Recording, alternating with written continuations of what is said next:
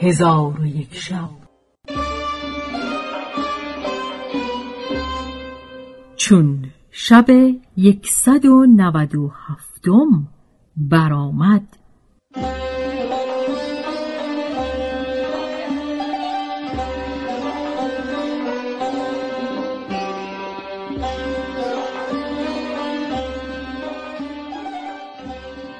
گفت ای ملک جوانبخت مرزوان چون ابیات برخاند قمر و زمان را آتش دل فرو نشست و عافیت به دو راه یافت و زبانش اندر دهان بگشت و به دست به ملک اشارت کرد که این جوان را جواز ده که در پهلوی من بنشیند.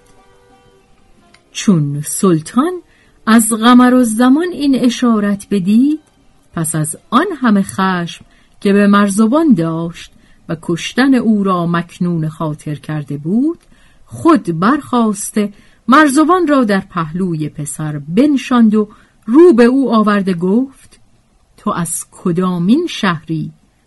مرزوان گفت از جزایرم که از بلاد ملک قیور خداوند جزایر و قصور هفتگانه است.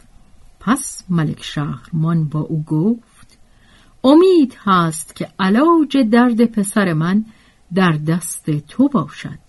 پس از آن مرزوان سر فراگوش قمر و زمان برده با او گفت خاطر تو خورسند و چشمت روشن باد که آن دختر قمر منظر که تو از بحر او بدین روز افتاده ای او هم از بحر تو پریشانتر گشته و رنجورتر است.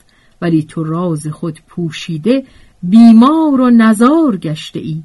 و اما آن زهر جبین عشق خود آشکار کرده دیوانه شده و اکنون آن پریزاد به زندان اندر است و زنجیر آهنین در گردن دارد و اگر خدا بخواهد چاره درد تو و او در دست من خواهد بود.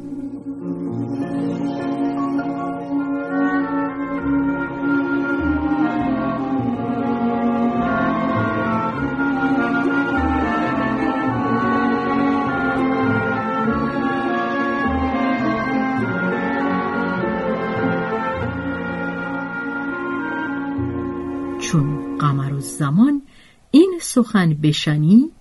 به خود آمد و روانش قوت گرفت و پدر خود ملک شهرمان را اشارت کرد که او را از بستر بلند کرده بنشاند. پس ملک فرحناک گشته پسر خود را بنشانید و عمرا و وزرا را بیرون رفتن فرمود و قمر و زمان بر متکا تکیه کرده بنشست.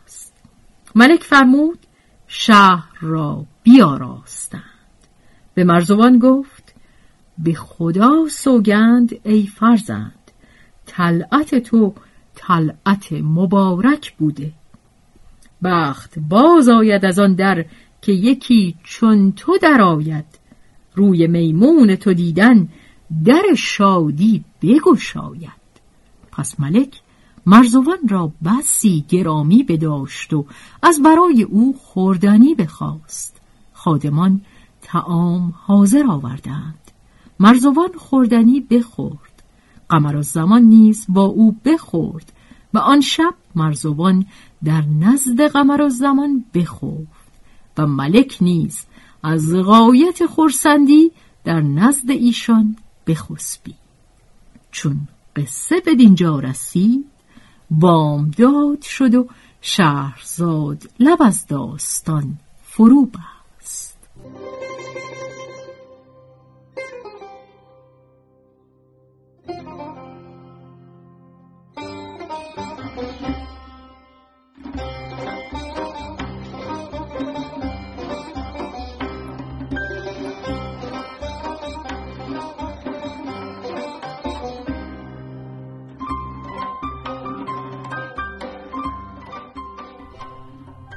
به روایت شهرزاد فتوهی. تنظیم از مجتبا میرسمیعی.